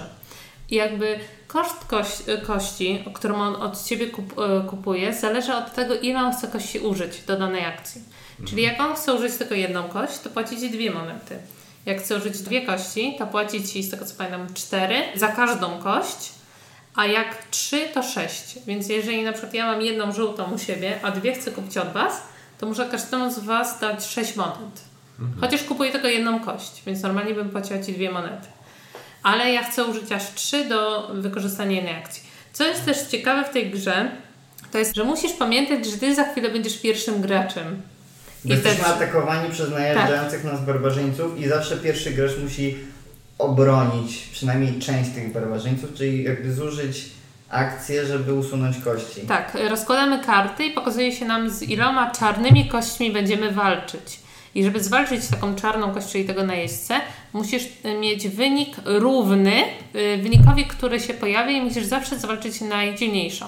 Najlepsze do tego są czerwone kości, które symbolizują wojsko więc musisz pamiętać, żeby w przyszłej rundzie, kiedy będziesz pierwszy, mieć co najmniej jedną czerwoną kostkę na początku. Mhm. Czyli żeby chociaż jeden twój pionek stał w czerwonym budynku, a najlepiej to dwa, bo jak już wykorzystasz tą kość do zwalczenia tych czarnych kości, to już jej nie masz na początku swojej tury przyszłej. Czyli tej, gdzie chcesz zagrywać karty, yy, cokolwiek robić. Więc im więcej kostek wykorzystasz na zwalczanie tych konfliktów, tym mniej kostek będziesz miał na zwykłe robienie swojej rundy. I jeżeli nie będziesz miał pieniędzy, no to tak naprawdę za chwilę skończysz swoją rundę, a reszta będzie grać dalej. I te karty, które są tych konfliktów, można zwalczać. Jeżeli je zwalczymy, to się je ściąga z planszy i następny gracz już nie będzie miał tych kart. Więc nieraz nie jest ci na rękę, żeby w ogóle te karty zwalczać, bo ty jesteś na przykład ostatnim graczem, a gracz następny będzie musiał sam je zwalczać i wtedy ty jesteś taki, a dobrze, to on będzie je zwalczał, to mi zostanie dużo kości, nie więc nie opłaca mi się w ogóle być bohaterem właśnie. Ale... Więc to jest ta gra, którą musisz zagrać, żeby w ogóle zrozumieć no tak, grę. Tak jak mówiliśmy. No właśnie, no Wojtek, tak. ja mam do Ciebie pytanie, Wojtek. Czy teraz słuchając o sposobach, na które możesz użyć kości i pionki, jak masz przesunąć kości i podkupić kości, i przesunąć kości i zabrać kości i zabić kości i zabrać barbarzyńców, czy czujesz się jak ja kiedy próbowałem zrozumieć, co się dzieje na tej planszy? Czujesz no właśnie do, ten ciężar? Do, dodatkowo patrzę właśnie na tą planszę i te kości, i kości w różnych kolorach i karty różnorakie i chyba jednak musiałem zagrać, żeby zrozumieć. tak, to ja czuję, że to jest dokładne przeciwieństwo Food Chain Magnet pod tym właśnie kątem, że jest dużo mniejsza plansza, dużo mniej komponentów, takie wszystko to jest niby poręczne, ale patrzysz na tą planszę i tu nie ma niczego, co jest choć trochę intuicyjne. Tak, nie jest. Nie Plansza jest. ci w ogóle nie podpowiada. Tak. Jeszcze jest to, że musisz patrzeć na wyniki na kościach i je sobie dodawać, żeby później je dzielić, żeby wiedzieć, co one ci dają i na co wpływają, a czy dają ci punkty, a czy dają ci na przykład umiejętności, które możesz wykorzystać później do rozgrywki. Y, no to trzeba kombinować i po prostu stawiać, nie stawiać. tak, chciałbyś kupić wszystko, a kupisz jedną kartę już nie masz pieniędzy i już nie możesz robić nic przez całą rundę. Plus nie wspomnieliśmy o jednej no ważnej właśnie. rzeczy, tym, że na początku każdej gry każdy dostaje jedną część punktacji na koniec gry. Tak. Czyli ja wiem, za co punktujemy, ty wiesz, za co punktujemy i Kamil wiesz, za co punktujemy, ale każdy z nas wie tylko jedną trzecią. Czyli... I musisz się domyślić wszystkimi akcjami na planszy, jakie robi twój przeciwnik, za co my punktujemy na koniec gry dodatkowo, oprócz tych punktów, które zbierzesz w trakcie. Hmm. I to jest, to jest prawdziwy hit. Tłumaczy ci ktoś zasady, i ty już nie wiesz, co tu się dzieje i nagle mówi ci, a tak w ogóle cel gry to musisz y, wywnioskować z tego, co robią swoi przeciwnicy, bo nie wiesz, co jest celem gry. Mm, ty wiesz, że punktujemy za pieniądze, no i kisisz te pieniądze, ja się domyślam, że a, to chyba za ilość pieniędzy będziemy punktować dodatkowo mhm. na koniec gry. Ja się przesuwam na torze wpływów jak najdalej, więc wy wymyślicie, a, do wpływy. A potem odsłaniamy na koniec gry te karty się okazuje, że ty miałeś, że punktujemy za liczbę pionków w domach, ale zapomniałeś o tym i y, masz 0 punktów.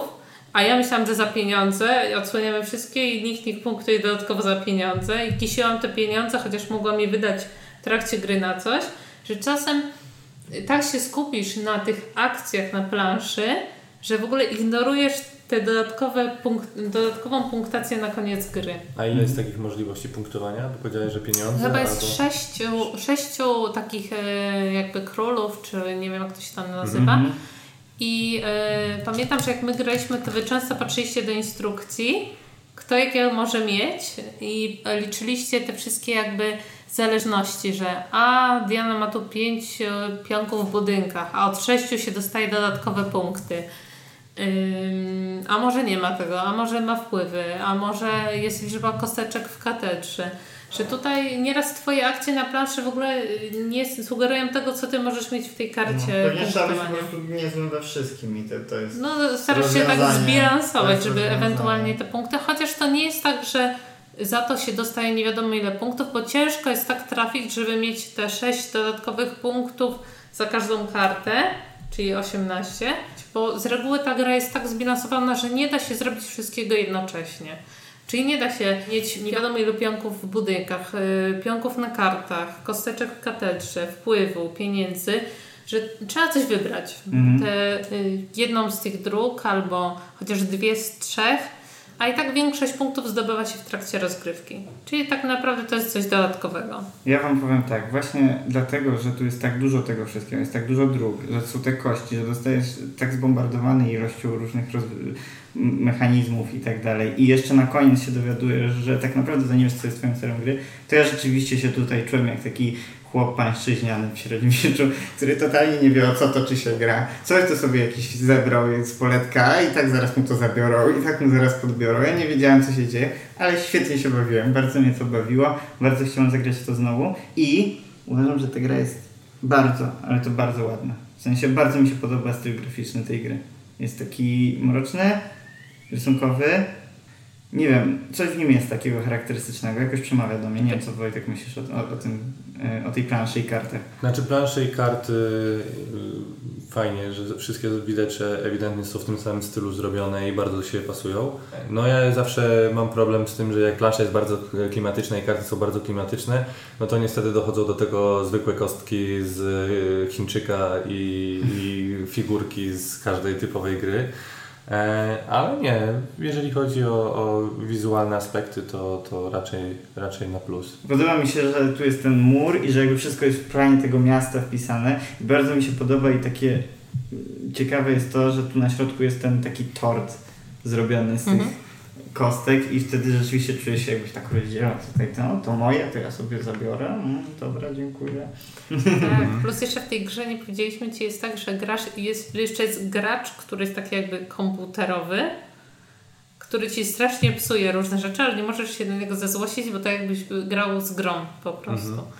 I on Ci wypycha czasem Twoich ludzików z budynków i ja nie mogę się wkurzyć na komisarza, on mi wypchnął i ja wypchnę jego na złość y, kamisowi z innego budynku, bo to mi wypchnął ten taki, który w sumie nie zbiera punktów, ani nie gra z nami, tylko nam przeszkadza.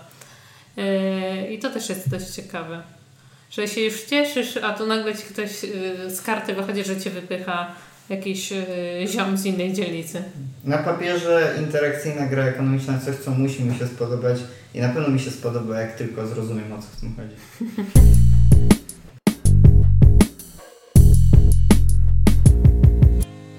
No dobrze, ale czas przejść do sedna sprawy, po co tutaj przyszliśmy. Dzisiaj nieco kontrowersyjny temat, może dla niektórych, zaraz się okaże. O, tam od razu. Od razu kontrowersyjny. Więc chodzi o to, czy w ogóle ma jakiś sens granie, gdy w tym czasie jeszcze na boku coś innego robimy. I w drugą stronę, czy ma sens robienie czegoś, jak jednocześnie gramy. I czy może być w ogóle czymś może pozytywnym, że robimy dwie rzeczy jednocześnie? A, a, kontrowersja, kontrowersja, kontrowersja alert. No dobra, ale zacznijmy od czegoś lekkiego. Czy w ogóle słuchanie muzyki jest w tym temacie tematem? Co myślicie? Znaczy, Czy słuchanie jeżeli chodzi, może w ogóle rozpraszać? Może być... jeżeli chodzi o muzykę, to no jeszcze zależy jakim towarzystwie i jaką muzykę, bo żeby coś nie skończyło zaraz śpiewaniem wszystkich kawałków, które lecą. No właśnie, może być rozpraszające. Może być roz... Nie, jak najbardziej, jak wszystko może być rozpraszające, aczkolwiek uda... wydaje mi się, że w wielu sytuacjach e, można podłączyć muzykę w miarę tematyczną, czyli spróbować zrobić klimat muzyką. No i plus są gry bardziej rozrywkowe, gry mniej rozrywkowe, no też zależy w co, w co grasz, więc no na pewno złożony bardzo temat. Mi osobiście nie przeszkadza zupełnie granie przy muzyce i wręcz jak jestem ze znajomymi gdzieś tam w tle leci ta muzyka, no to swobodniej się czuję i jakoś przyjemniej mi się gra. I dzisiaj pewnie będzie za chwilę wracać stwierdzenie, o to zależy jaka gra, bo to tak z dzisiejszego tematu bardzo będzie dotyczyć, tak czuję. Ale wiem, że ostatnio jak rozmawialiśmy o graniu w różnych miejscach, to rozmawialiśmy też o oglądaniu koncertów w trakcie grania. Co też jest muzyką. I co my z No Wojtkiem ustaliliśmy, że lubimy robić, w sensie, że ty lubisz patrzeć sobie na coś i grać. Pytanie właśnie, no znowu wracamy do tego głupiego pytania, z- zależy jaka gra. Bo, bo są gry, które możesz sobie zerknąć na bok i nic nie stracisz e, z tego, co się dzieje na planszy. A no są gry, które jak nie skupisz się, e, albo jedna osoba z wszystkich grających nie skupi się, no to, to może zepsuć niestety grę. Może zupełnie albo odpłynąć, e, przestać w ogóle brać udział w jakichś kolejnych ruchach, bo się zagapił. Więc no wszystko zależy, aczkolwiek no ja tak jak już wspomniałeś, jestem fanem, że, żeby coś tam z tyłu gdzieś leciało przy tych mniej skomplikowanych grach. A że większość gier, które gram, to są mniej skomplikowane, więc dla mnie to jest typowo jak najbardziej zasadne, żeby coś sobie włączyć w tle. Zdarza Ci się Diana włączyć czasem coś w tle? Nie, to jest nawet nie tyle zależne od tego, w co gram, tylko po co gram w grę. Czasem jak gramy tak, że chcesz naprawdę wygrać i chcesz się skupić, to czasem nie włączam muzyki, albo włączam muzykę, która jest dedykowana do danej gry. Są takie strony internetowe, w których możesz wpisać tytuł gry i robić ci taką playlistę Mhm. y, piosenek do tej gry, które klimatycznie na przykład odpowiadają lub Pamiętasz wpisuję... się nazywa ta, którą używasz?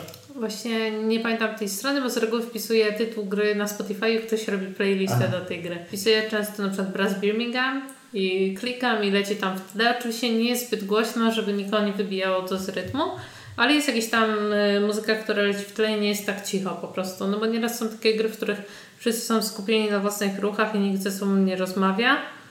No i wtedy fajnie jak coś tam brzdęka z tyłu, no bo nie jest taka grobowa cisza. A jak są te takie gry, w których rozmawiamy ze sobą, no to czasem niepotrzebna jest muzyka w tle, bo mamy jakąś interakcję pomiędzy sobą. A czasem jest tak, że gramy nawet jakąś grę, która jest tam strategiczna czy ekonomiczna, w której tam zbieramy punkty, a w tle leci jakieś głupie piosenki, które sobie wszyscy śpiewają y, nad stołem, bo atmosfera jest taka, a dobra, pograjmy sobie, wygramy, przegramy, zrozumiemy grę, nie zrozumiemy, ktoś wygra, ale spędźmy razem czas. No i wtedy lecą piosenki w stylu, nie wiem, tam Backstreet Boys czy Britney Spears, które po prostu lecą i wszyscy sobie podśpiewują i atmosfera jest po prostu To jest fajna. cze- część tego, tej zabawy. Tak. Ale co w takim razie jest y, czymś takim, co jednak wymaga uwagi? Na przykład właśnie serial czy koncert zespołu, który bardzo lubisz? Zresztą to są dwie różne rzeczy, bo na przykład z koncertami to jest tak, że jednak nawet jak nie patrzysz, co się dzieje, to jednak słyszysz i to jest coś, ale na przykład serial, film, Nie, u mnie. Już za dużo. Ja w sensie nigdy nie grałam w grę, w, y, kiedy jednocześnie coś leciało. Oprócz grałam kiedyś w Maracaibo oglądając Eurowizję. Szłam na dwa razy dłużej niż ta gra trwa. ojejku, ale Maracaibo samo w sobie potrafi trwać i trwać. Tak, no to dzień dłużej. Graliśmy całą Eurowizję, jakby, no to trochę. E, No ale jednocześnie ja tam zerkałam okiem, kto tam występuje, słuchałam, czy ta piosenka jest w ogóle taka, żeby mi uszy nie krwawiły, czy ten występ, bo tam na Eurowizji też te występy są dość ciekawe. A to może zmienić w ogóle z- y, balans gry. Bo na No, przykład będzie ktoś downtime. robił ruch, a tu nagle piosenka taka, że nie można oderwać oczu, us, uszu. Albo wręcz przeciwnie, jakiś kosmiczny, kosmiczna podróż. No i może się robić ten downtime, nie? No bo skupiamy się wszyscy na czymś innym. Później wejść do gry znowu czasem jest ciężko. Yy, zapominasz co się dzieje, kogo jest tura, kto, kto gdzieś podliczył punkty, nie podliczył punktów, bo nagle wszyscy zaczęli coś oglądać. Więc no, zależy w co grasz i jakie też masz jakby cele rozgrywki, z kim się też spotykasz. No bo jak ze znajomymi, no to często też rozmawiasz na, nad grą, więc No właśnie. Ale i teraz pytanie, czy e, rozmawianie w ogóle może być czymś, co robisz równolegle, nie? Bo czasami rozmawiasz jak Rozmawianie, gry. rozmawianie na tematy Poza grą. pozagrowe. Zdarza wam się? E, No ja ostatnio i to w sumie w, odpowiem na, na dwa tematy i robienia czegoś typu oglądania i właśnie rozmawiania. Ostatnio miałem taki Robię przykład. trzy rzeczy. Trzy rzeczy. No, graliśmy w grę e, fasolki. E, dodatkowo rozmawialiśmy typowo plotkarsko, przyznaję się od razu, o różnych dziwnych tematach. E, plus w telewizji bodajże leciała Olimpiada w Tokio. Więc co chwila było przerwanie, żeby zobaczyć na ekran, bo na przykład kończył się jakiś bieg e, sprinterski i było wszyscy z otwartymi buziami, patrzyli czy Polak wygra. Potem był nagle powrót, no dobra, to kto chce kupić ode mnie grubasa? I nagle się zaczął temat, e, no a ostatnio widziałem coś tam. Więc e, jakoś tak siedzieliśmy w cztery osoby, mi, miło graliśmy i oglądaliśmy Olimpiadę, która no, jest raz na cztery lata, więc chcieliśmy też zerknąć, co tam się dzieje. No, dodatkowo wchodziły jakieś tematy i o dziwo się nie pogubiliśmy w grze. Mniej więcej jakoś to szło, też nie trwało to jakoś dużo dłużej, więc no wracamy znowu do tego samego, czyli zależy od gry. Mhm. Czy wymaga koncentracji, bo taki jest Tak. odruch, że czy musi się skoncentrować. Ale z drugiej strony, jak mówisz o tym, że trzeba trzy rzeczy łączyć i na trzech polach grać, bo y, są mądre głowy, które powiedziały, że rozmowa to też jest rodzaj gry i Mhm. w sumie oglądanie wspólne i komentowanie też jest rodzaj gry, takiej społecznej. No i teraz trzy gry wyczerpujące, w których powinieneś się trochę chociaż skupiać. Czy to nie jest symultaniczne granie w szachy? To znaczy, ludzie grają symultanicznie w szachy i to chyba nie jest herezja. W sensie to jest chyba część tego sportu w ogóle. Tak mi się kojarzy. No, Bo to jest się- taki trochę szpada wymierzona w takich purystów, którzy słuchając tego, co mówimy, mogą sobie pomyśleć, że nie bycie skoncentrowanym w pełni na jednej grze, która Mhm. wymaga koncentracji, jest czymś her- herezją. Ja wolę się jednak skupić na jednej. Ja jestem z tych, którzy, wiecie, jak szukają miejsca parkingowego, to ściszam radio. Nie? Żeby się skupić bardziej. Nie wiem, to w ogóle jedno nie oddziałuje na drugie. Wiecie, mój wzrok do tego, jak słyszę jakąś piosenkę, ale jakoś łatwiej mi się skupić, jak jest ciszej. I zdecydowanie łatwiej mi się rozmawia o grze, na przykład nad grą, jak gram w jakąś trudniejszą, niż jeszcze rozmawianie na jakieś właśnie plotkarskie tematy. Zdecydowanie łatwiej mi się rozmawia na plotkarskie tematy albo jakieś tematy w ogóle niepowiedziane, jak gram na konsoli. No bo gram i tam nawet jak spadnę, to znowu zaczynam od jakiegoś momentu i znowu sobie to rozgrywam i nie boli mnie tak, że coś źle zrobię, niż jak grze planszowej, w którą później muszę grać dwie godziny, wiecie. I mm, tam jakiś ten margines błędu jest większy niż w takiej planszówce, w której grasz z innymi. Jednak twoje skupienie wpływa na to, jaką później, czy ci się uda wygrać, czy przegrać, ile będziesz miał punktów, czy ci się gra spodoba, bo często poziom jednak się uczysz. Rośnie, na tak. pewno, poziom trudności rośnie. Czy mówisz, że jakbyś ty miała grać symultanicznie w szachy, to nie byłabyś tą osobą, która gra z trzema osobami? Byłabyś jedna z tych trzech osób, które grają z jedną. Tak, tak, na pewno. Ale wiesz, no, na przykład jak nie rozpoznajesz grę, tak jak my często, to jakbym dzisiaj jeszcze rozma- jakbyśmy rozmawiali nad Paryżem, grając w Paryż, no to bym się pewnie mocniej wybiła, w sensie ani bym nie poznała zbytnio gry, ani bym nie potrafiła o niej nic więcej powiedzieć niż, e, niż powiedziałam, no bo tak bym zagrała, ale czy zrozumiałam tą grę, no to tak Mhm. średnio by się robiłam 10 rzeczy jednocześnie. To może być w ogóle warunek, że musisz dobrze rozumieć grę. Bo Tak, no to na pewno. Nie przypadkiem grałeś w fasolki, które znasz na pamięć. Pewnie jakby to nie były gra, którą znasz na pamięć, to pewnie byłoby trudniej. Aż trzy No, rzeczy naraz dokładnie. robić. No są też gry, umówmy się, są też gry y, na tyle mm, rozbudowane i ruch danej jednej osoby jest na tyle długi, że czasem mimowolnie, jak ktoś ma ruch, to reszta zaczyna sobie rozmawiać, bo no, albo by siedziała w ciszy i A czekała, to jest trudne, bo wtedy jak ty jesteś tym graczem, który myśli chciałbyś i mieć usłyszysz, ciszę. że jest jakiś temat ciekawy, No, to wtedy zaczynasz gadać, a wszyscy na ciebie, ty myśl, nie odzywaj się no, tutaj. no tak, no ale to, to jest właśnie jedna z tych gier, że, że no mimowolnie zaczynasz rozmawiać, no bo, bo okej, na początku możesz próbować się skupić i, i w ciszy czekać, aż ktoś e, zrobi swój ruch, no ale jak ten ruch zaczyna się dłużyć, to albo pospieszasz go, co nie jest fair dla tej osoby, która ma właśnie zrobić ten ruch, albo po prostu zaczynasz coś robić e, na boku, albo rozmawiać, tak? No ale myślę też jeszcze o tym, bo rozmawialiśmy o filmach, rozmawialiśmy o serialach, rozmawialiśmy o koncertach i całej plejadzie takich rozrywek, tak jak ty mówisz o Olimpiadzie w Tokio, z tego co mówiłeś mi, poza anteną, to u Ciebie pewnie ciężko byłoby w ogóle zagrać w grę inaczej niż z lecącą w tle Olimpiadą w Tokio, bo po prostu ciężko znaleźć moment, kiedy nie leci w tle Olimpiada w Tokio. No, akurat tak. Ja jestem fanem polskich sportowców w każdej dziedzinie i staram się oglądać, więc y, przez trzy ostatnie tygodnie bodajże byłoby ciężko zagrać w grę bez, bez olimpiady w tle. I to mnie naprowadza na temat tego, że to może nie być wybór. I takie miałem to skojarzenie, że co z obowiązkami? Co z tym, że na przykład ktoś gotuje coś, No a dokładnie, właśnie gra, też mieliśmy ostatnio tę sytuację. pracuje. Też E, mieliśmy ostatnio tę sytuację, że Paula, nie chcę skłamać, chyba ciasto jakieś robiła, ale z drugiej strony byliśmy w czwórkę ze znajomymi zaczęliśmy grę i Paula odchodziła, dorzucała jajek do miksera i wracała, robiła swój ruch i szła, żeby dosypać mąkę, więc oprócz tego, że pilnowała bardzo swoich rąk, żeby nie brudzić, bo jak rozmawialiśmy już na ten temat, czy można pobrudzić karty, to, to, to mi to na przykład nie przeszkadzało osobiście, bo też graliśmy w sumie w taką grę, że wydobraliśmy taką grę, że mogła sobie spokojnie odejść mm, i mnie zagiąłeś, ale wydaje mi się, że zagraliśmy w zero, karcianą typową Aha. grę. E, chyba nawet kiedyś wspominałem na, przy, Tak, przy tak. którymś e, z, z podcastów. Więc tam też e, tak naprawdę robisz swój ruch, możesz na chwilę odejść, bo ko- kolejne osoby robią i de facto jak grasz w tą grę i patrzysz na ruchy kolejnych osób, to jest taka wielka sinusoida, jeszcze jest tak doszło coś chce, zabrał mi to co chce, doszło to co chce, zabrał mi to co chce, więc w sumie lepiej czasem odejść, po prostu się nie stresować tym, że co chwila wchodzą albo odchodzą karty, które Ci się tam e, przydadzą później. No są takie gry, które wymuszają, że musisz wiedzieć, co zrobił twój przeciwnik i jakby aktywnie myśleć o tym. Mhm. Food Chain Magnet na przykład, musisz aktywnie Patrzeć. myśleć. Nie wyobrażam sobie, żeby siedzieć i nie wiedzieć. I dojść i nie wiedzieć, co się działo. Ale na przykład takim idealnym przykładem dla mnie jest też Carcassonne takiej gry, gdzie zwłaszcza jak grasz więcej osób, to totalnie nie musisz się przejmować. Znaczy może nie totalnie, to nie jest bez znaczenia, co robią twoi przeciwnicy. Ale jest taki przykład, gdzie jak przyjdziesz i ze świeżym umysłem, bo robiłeś ciasto, no to masz wszystkie informacje pod ręką, nie, nie potrzebujesz tak naprawdę nic więcej wiedzieć, nie? Mhm. No są takie gry z zerową interakcją w samej grze.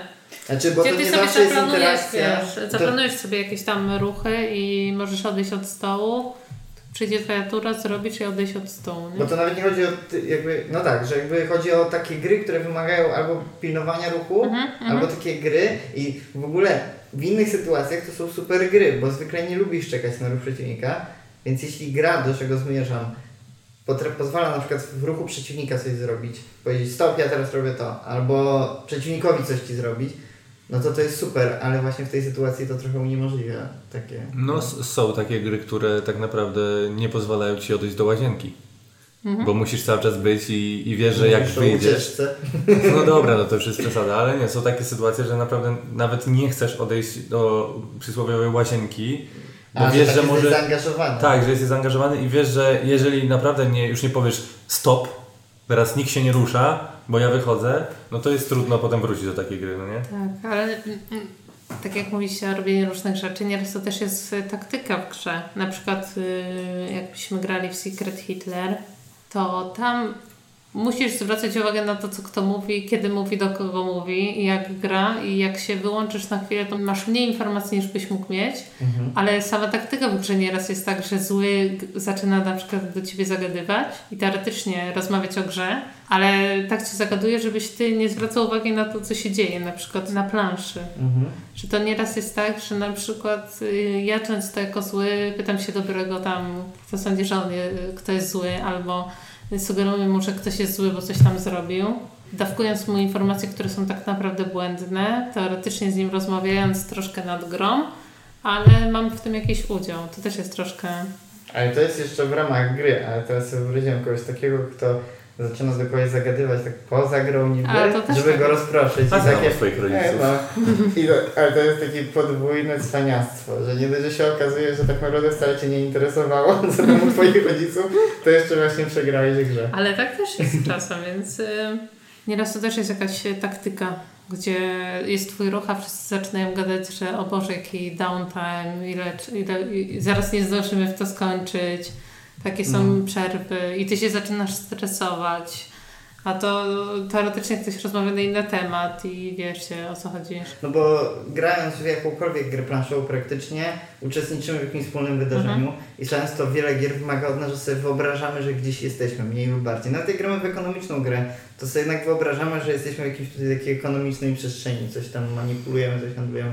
No chyba nikt nie lubi, jak teraz się okazuje, że ktoś tak w sumie mu się trochę nie chce, trochę się zajął czymś innym i jakby, że wtedy jest takie poczucie, że jakby on psuje to doświadczenie, nie? W sensie, że on nam nie pozwala się bawić, no bo my chcemy się bawić w to, a on sobie robi coś innego. No wiadomo, trzeba wszystkim mieć umiar i przede wszystkim wszyscy muszą być mniej więcej nastawieni na to samo, tak? No tak jak mówisz, jeżeli przyjdzie ci dwie osoby, które chcą pograć na luzie, obejrzeć w tym czasie koncert i się pośmiać, a z drugiej strony są dwie osoby, które by chciały zagrać y, w tą grę w ciszy i w taktyce, no to, to się nie uda, tak? Mm. Więc to też Trzeba na się pewno zależy. dogadać. No. Trzeba się dogadać i, i, i jeżeli jakieś granice y, razem wspólnie ustalić i, i się ich trzymać, no to, No tak. to wiadomo, tak? To, że mi coś nie przeszkadza i ja potrafię oglądać czy słuchać muzyki jednocześnie grając, to nie znaczy, że ktoś inny tak potrafi. Więc trzeba się dogadać albo dobrać takie towarzystwo, które wiemy, że a można to puścić, a nie będzie to komuś przeska- przeszkadzało.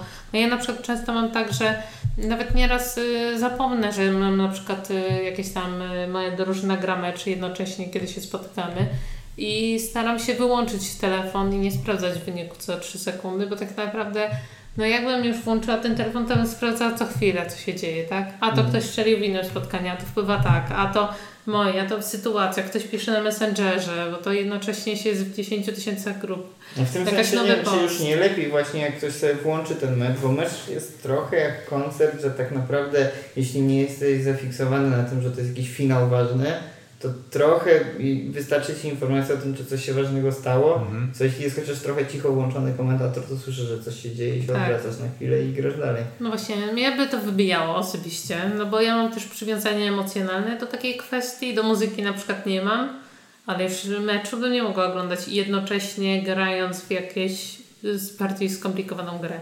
W taką imprezową bym mogła, bo tam, a dobra, poszło, nie poszło, wiecie, tam, a rzucę taką kartę, dobra, wygrałam, o super, oglądam sobie mecz, a przy okazji gram, więc tak naprawdę oglądam mecz, a gra jest na drugim A, miejscu. co jest priorytetem? To Tak. pytanie właśnie.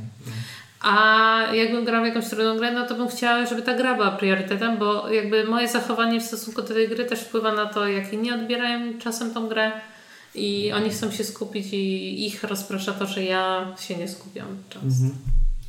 No, No właśnie, ale tu jest też y, fajny może temat y, z telefonem w czasie gry. no to jest No, najbardziej no. Bo ja wiem, kontrowersyjne. ja wiem, że, ja wiem, że jestem w tym bardzo dużym hipokrytą, bo często zerknę właśnie na Bo to telefon. przeszkadza u kogoś. co się tylko. dzieje. I tak, to jest, to jest jedno z tych rzeczy, która przeszkadza u innych, a potem sam się łapiesz, że albo sprawdzę, czy nikt nie napisał, albo o ktoś dzwoni, to może odbiorę. I kurde, no jesteśmy trochę uzależnieni teraz od tych telefonów i mm, jeżeli rzeczywiście nie wyłączysz go na całość gry, no to raz czy dwa na grę y, zerkniesz, bo, bo coś, no nie? I są dwie sytuacje, bo czasami jest tak, że po prostu ktoś się nie bawi dobrze przy grze, no i to jest niezręczna sytuacja, ale to wtedy trochę już nie jest jego wina, jakby trzeba trochę mieć jakby też właśnie takiego, już o tym kiedyś rozmawiałem, że trzeba mieć samo, samo rozpoznania, że może nie dobrałem dobrze gry, może ona nie siadła, może coś było nie tak, no i jeśli ta osoba sięga po telefonu, to już to nie można mieć pretensji, że on się, nie ma się do kogoś pretensji, że się źle bawi, no Mhm. źle się bawi, to się źle bawi, nie, nie zmusisz go do tego, żeby się dobrze bawił. A druga sytuacja to jest kiedy ktoś sięga po telefon nie dlatego, że źle się bawi, dlatego, że po prostu musi sprawdzić ten telefon i to jest takie ważne. Mhm. No i to jest wtedy już problem, bo to się zdarza. W sensie. No, zdarzają się sytuacje, że nagle na cztery osoby grające trzy osoby ci wyciągną telefon, żeby cię sprawdzić. są, są też takie sytuacje. Tak. Mnie, mnie to czasem irytuje. Ja też czas siedzę na telefonie, jak jest, nie jest moja tura i wiem, co zrobię. Yy, Ruch innych graczy nie wpłynie na to, co ja zrobię, więc sobie nieraz siedzę na telefonie, żeby zabić czas, bo inni się skupiają na swoich ruchach.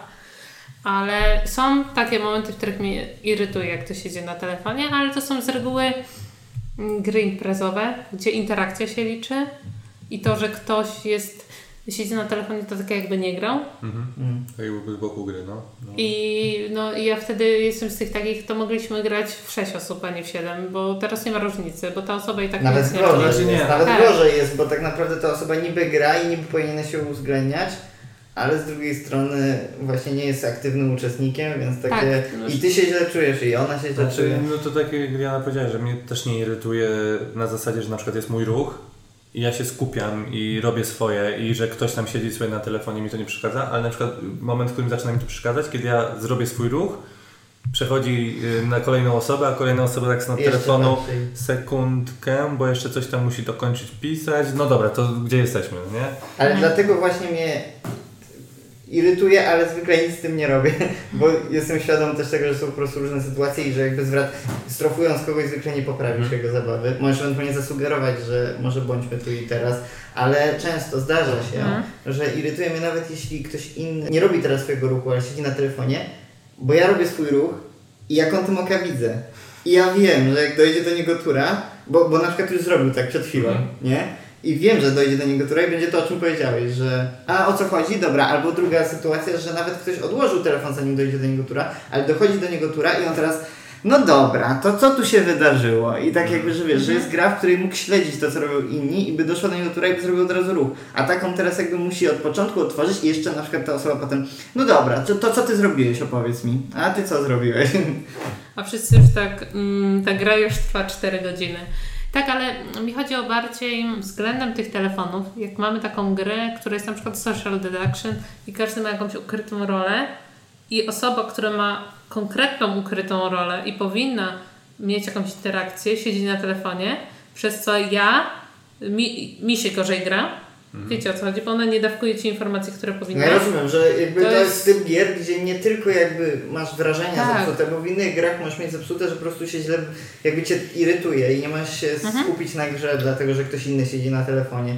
Ale z drugiej strony, właśnie to co mówisz, że tu już masz z mechaniką problem, w sensie, że jakby to tak jakby Tak. ktoś zamiast ruszać pionkiem siedział na telefonie, no.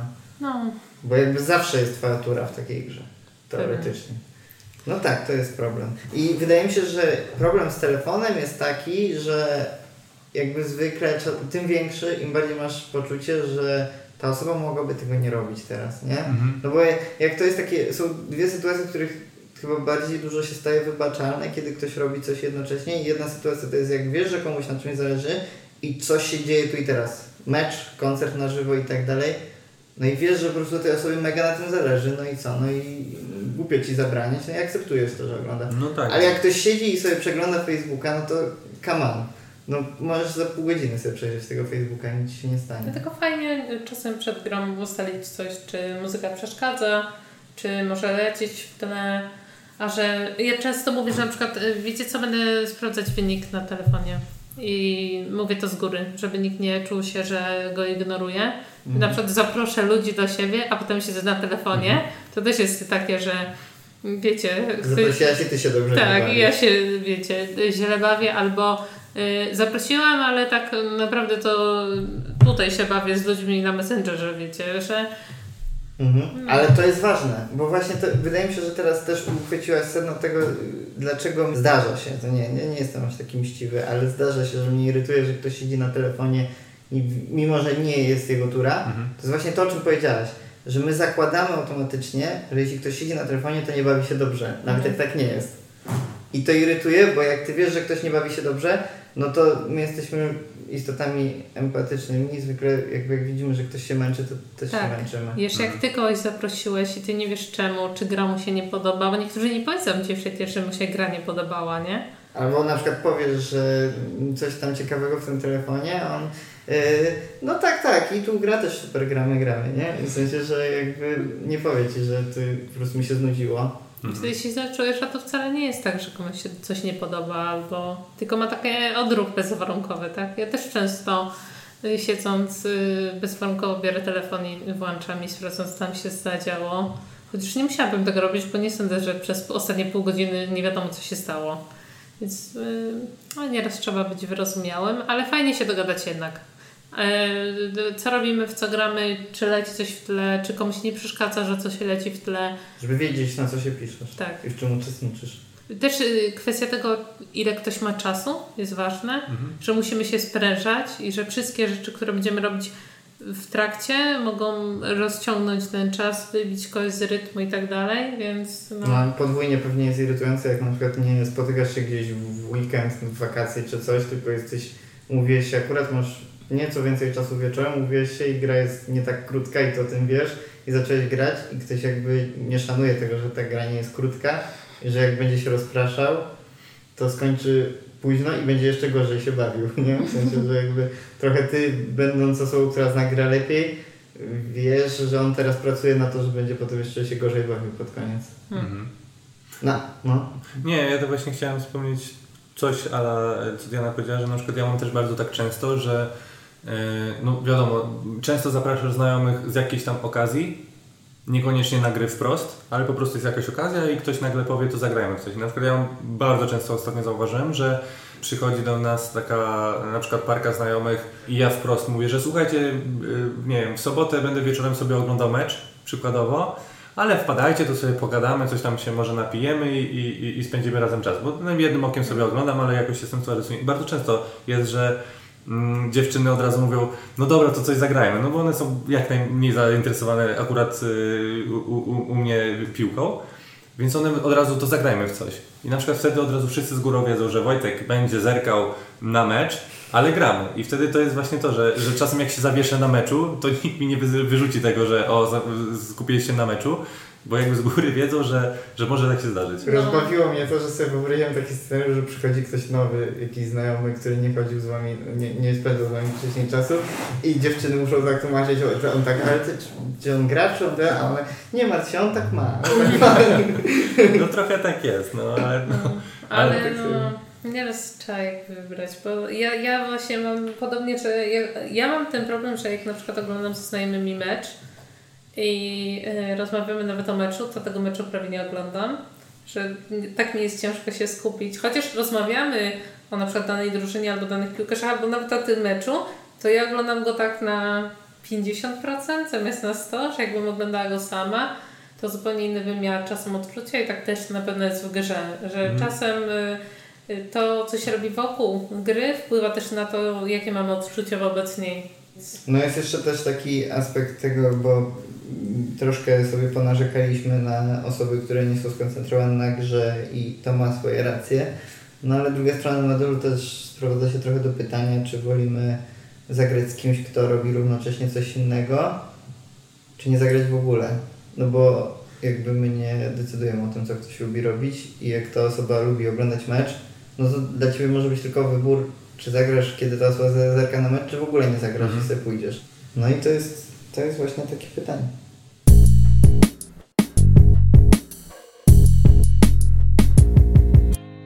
No więc mówisz, że takie pytanie, więc na to pytanie sobie odpowiedzcie sami. Albo lepiej skomentujcie odpowiedź pod e, podcastem, to się dowiemy, co myślicie. Tak, dokładnie. A jeśli jakimś cudem słuchacie podcastu, a nie wiecie, że istnieje oprócz tego cały Wyjdzie w graniowy świat, jest portal, kanał, filmy, różne ciekawe rzeczy, jeszcze więcej filmów, to wejdźcie na wyjdziewgraniu.pl i tam wszystko zobaczycie. A dziś na koniec posłuchamy sobie New Ghetto Blues zespołu Paul of a Past World. Teraz pozostaje się już tylko pożegnać. Cześć! No, czyli do usłyszenia. Do usłyszenia.